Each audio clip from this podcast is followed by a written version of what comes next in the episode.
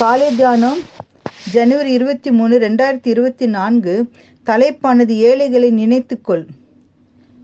தரித்திரையை நினைத்து கொள்ளும்படிக்கு மாத்திரம் சொன்னார்கள். கலாத்தியர் ரெண்டு பத்து ஒரு பன்றியும் கோழியும் சாலை வழியாய் சென்று கொண்டிருக்கையில் அவை தேவாலயம் ஒன்று கடந்து வந்தது. அப்பொழுது அங்கு உணவு பரிமாறிக் கொண்டிருந்தார்கள். பன்றி இந்த விருந்தில் நாமும் நம் பங்கை கொடுத்தால் நன்றாக இருக்குமோ என்றது. இதனை கேட்ட கோழி ஆம் இது மிக சிறந்த யோசனை என்று ஆர்ப்பரித்து சத்தமிட்டு கோழி சொன்னது.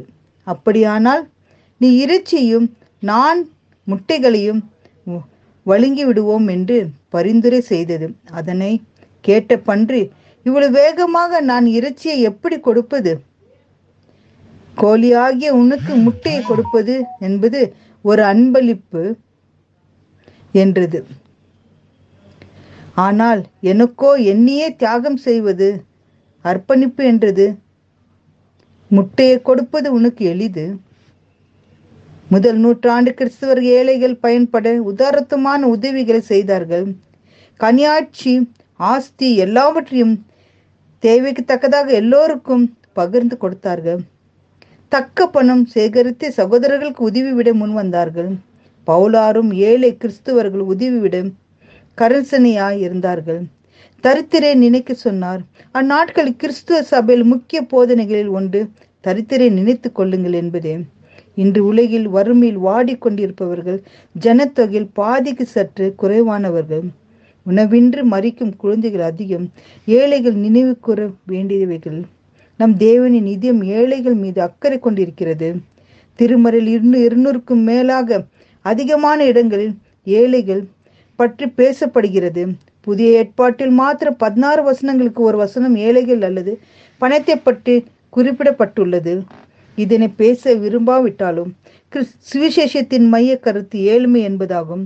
நம்மை சுற்றிலும் தரித்திரர்கள் அநேகர் வாழ்கிறார்கள். அவர்களை நம் கண்கள் பார்க்க வேண்டும்.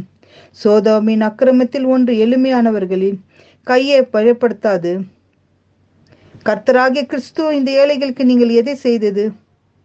செய்யாது இருக்கிறீர்களோ அதை எனக்கு செய்யாதது இருக்கிறீர்கள் என்றார். ஏழைகளுக்கு இறங்குவதை பார்த்து நம் தேவன் புன்னகைத்து மகிழ்கிறார்.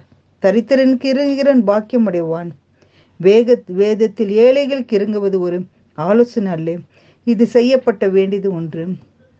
திராணி அதை செய்யாதக்கவர்களுக்கு தியாகத்தோடு செய்து அர்ப்பணிகள் என்று தேவன் சொல்கிறார். நம் திராணி இருக்கும் போது ஏழைகளுக்கு செய்கிற பிள்ளைகளை நாம் காணப்பட வேண்டும். அப்படிப்பட்ட ஸ்லாகத்தை நமக்கு ஒவ்வொருக்கு தருவாராக.